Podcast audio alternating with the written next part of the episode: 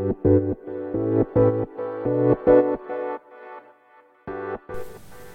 んばんは、翼です。普段はプログラミング、ブログ運営、就活などの情報をブログで発信しています。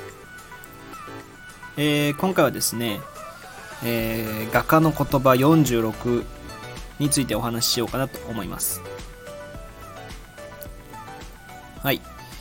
えっとですね、えー今回は誰向けというとちょっとあれなんですけど、まあ本の紹介をしようかなと思っていまして、うんあの、もともとですね、ブログの方で本の紹介ってしてたんですけど、書評レビューみたいな形でしてたんですけど、あの、ちょっとブログをですね、まあ、プログラミングとかそういうものに特化させて、あの、書くっていうことを決めて、っ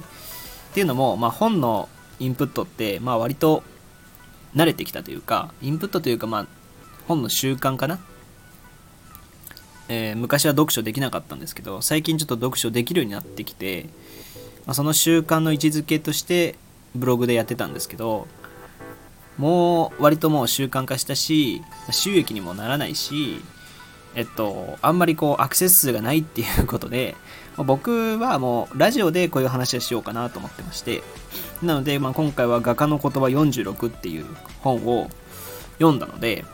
まあ、それについて話そうかなと思いますえっとですね、まあ、そもそもなんでこの本買ったかっていうとですね、卒業論文でアート系の本、アート系の話をしているんですね。まあ、美術系というか、アートの美術館の、えっと、経営とか、割とこう、なんていうのかな、美術それ自体のいい悪いとかじゃなくて、美術館経営の方針をもっとこうした方がいいんじゃないかっていうことを書く卒業論文にしようとしたんですけど、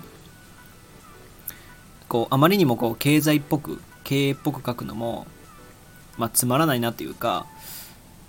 ちょっとはこうアートのエッセンスを入れたいなと思ってその中でこう画家の言葉の中でこういう言葉がありますと。でだからあこの言葉もこの言葉にもあるようにこうでこうでこうだと思いますみたいなことを書こうかなと思って。でその画家の言葉をね名言というかを調べてた時にあある本この本を見つけてこの「心に響く印象派画家の言葉46」っていうね本を見つけてですねあのセザンヌモネゴッホルノワールとかの、まあ、印象派の巨匠たちから創作に悩むあなたへ送るメッセージ。っていう、まあ、帯がついてるんですけど。この本はもう本当に名言集ですね。うん。あのこのルノワールとかそのゴッホとかの名言が載ってるっていう。主に何点だ ?1,2,3,4,5,6,7 7個か。7個の項目というかがあってその原点に帰るための言葉とか、まあ、心に火を灯す言葉自信を取り戻すための言葉、えー美を紡ぎ出すための言葉現状を打破する言葉インスピレーションを得るための言葉、えー勇気が湧いてくる言葉と、まあ、本当に7つのテーマにテーマを分けてその中でそのえっと言葉が載ってると。で、まあ、右側にまあ筆者の主張というか、まあ、筆者のこのこれを読んこの解説というかねえーなんだろう。例えばゴッホはこういう人だったからこういう言葉を残していますみたいな一言書いてあって、まあ、二言ぐらい書いてあってで左側にそのあのその人の言葉ゴッホだったらゴッホの言葉とか書いてありますと。いう本なんですよね。で、えーまあ今回どうだろうな。2つぐらい紹介して、まあ、僕的にねこれ良かったなっていうやつを2つぐらい紹介してしようかなと思ってます。はい。えー、っとですね1つ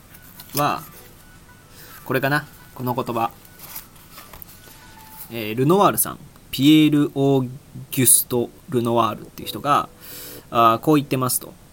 好かない土地があったらすぐに立ち去ればいいのだし楽しいと感じるところではいくら道いくら道草を食ったって構わないのだ。っていう風な言葉があるんですよね。この言葉ってその好かない土地がまあやりたいことをやりたくないことはさっさと立ち去ったらいいし楽しいと思うところではもういくらでも道草をしたっていいから頑張れと。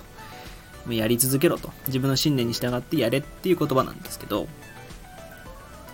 まあ、心の持ちよう一つで変わるのだと解釈してみるのはどうだろうみたいなこと書いてあるんですけど、この言葉は僕はすごい好きで、うん、なんか、ラジオもそうなんですけど、好かないとか、まあ自分的に合わないなっていう土地はどんどん離れていってもいいし、ただ、この、その、そういう言葉ってまあよくあるんですけど、好きなところで頑張れ、嫌なところはさっさとやめて好きなところで頑張れっていう言葉は結構あるんですけど、その、特にこの言葉のいいところって、その楽しいと感じるところではいくら道草を食ったって構わないのだっていうところなんですよね。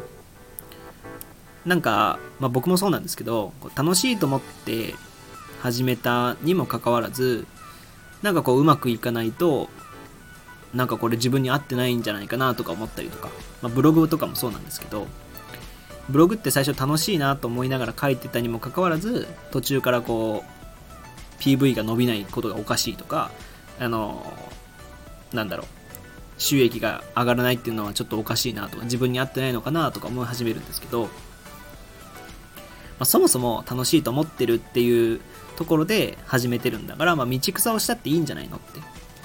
道草をしていくらでもやればいいじゃないの。だって楽しいんだからっていう、その言葉が割と僕は好きだったかなと思いますね。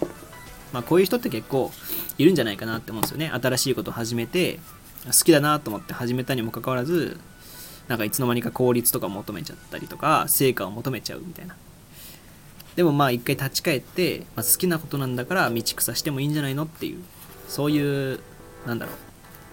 心の持ちようみたいなものが必要じゃないかなとは思いましたね。うん。もう一個。どっちがいいかなまあこれかな。これかな。えっと、フィンセント・ファン・ゴッホ。まあ、ゴッホの言葉ですね。えー、制作するにあたっては2つの道筋が、あ、2つの筋道がある。いかにやるかということと、いかにやらないようにするかということだ。うん。まあ、ゴッホはこう、割と信念が強いって言われてるらしくて、その、まあ、計画性とかをまあ、ゴッホはその、そうそうそう、あの、自らの信念ってのもすごい強いんだけど、一方で計画性も大切にしている一面もあったようだ、みたいなことが解説に書いてあるんですよね。で、あの、まあ、制作っていう言葉で書いてあるんですけど、僕もこの言葉すごい、まあ、よく、僕的にもよく考える言葉だなっていうか、考えることを言葉にしてくれているなっていう印象があったんで、今こう、選んだんですけど、あのー、まあ、何でもそうですけど、なんかこう、やるっていう時に、みんなこう、どうやってやるかっていうことはすごい考えるんですよね。まあ、ラジオ配信ならラジオ配信で、その、えっと、どういう風だったら面白くなるかなとか、どうやったらフォロワーが増えるかなとか、えっと、視聴回数増えるかなとか、視聴ってか、聞かれた回数とか増えるかなっていうのは考えるんですけど、まあ、何をやらないかっていうことを考えないっすよね。割と。うん、これは結構、まあ、楽し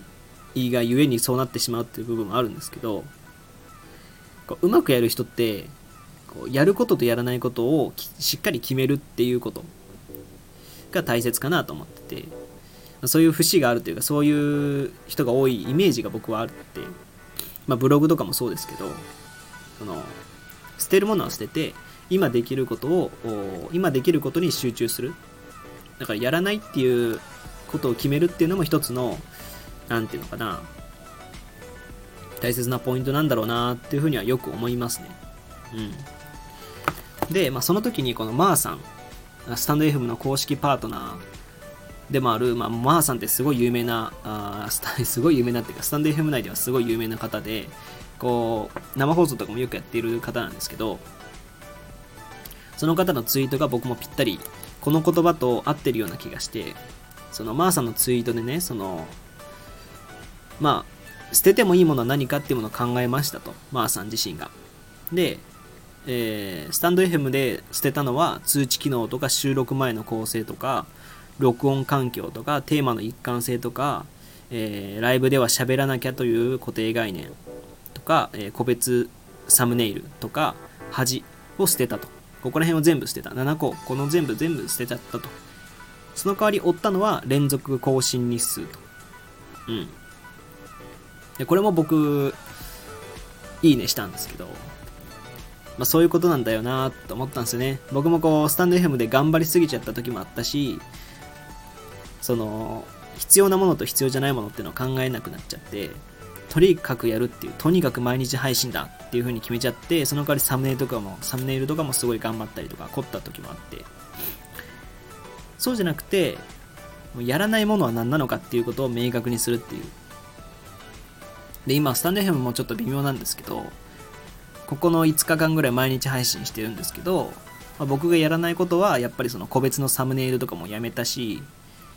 一貫性とかもちょっともう最近やめようと思ったし、録音環境もね、もうある程度決まったものでやってるし、収録前の構成っていうのもあんまり考えずにこうやって喋ってるし、通知も僕は見ないようにして、その代わり、その、発信に力を入れるっていうことを考えたりとか、なんかね、その、何事もこれからやろうっていう時は、その、やらないことってのを考えようかなと。まあ、この画家の言葉しかり、このまーさんのツイートしかり、まあ、そういうことをちょっとね、考え直すことができたかなとは思いますね。うん。ぜひですね、まあ、このこ、この画家の言葉46っていう本は、割とこう、その、一応なんだろう、制作とか創作に悩むあなたへ送るメッセージとは書いてあるんですけど、まあ、僕はそんなことないなと思ってて、てかまあ何かしらみんな作るっていうことは結構してるんじゃないかなと。Twitter やるとか、あと、インスタグラム頑張るとか、なんか、ラジオ配信頑張ってる人もいると思うし、そういうこう、何かこう、続けてる人、頑張ろうっていう人には、あ刺さる言葉かなと思いますね。まあ、その、画家の言葉なんで、とっつきにくいと思うんですけど、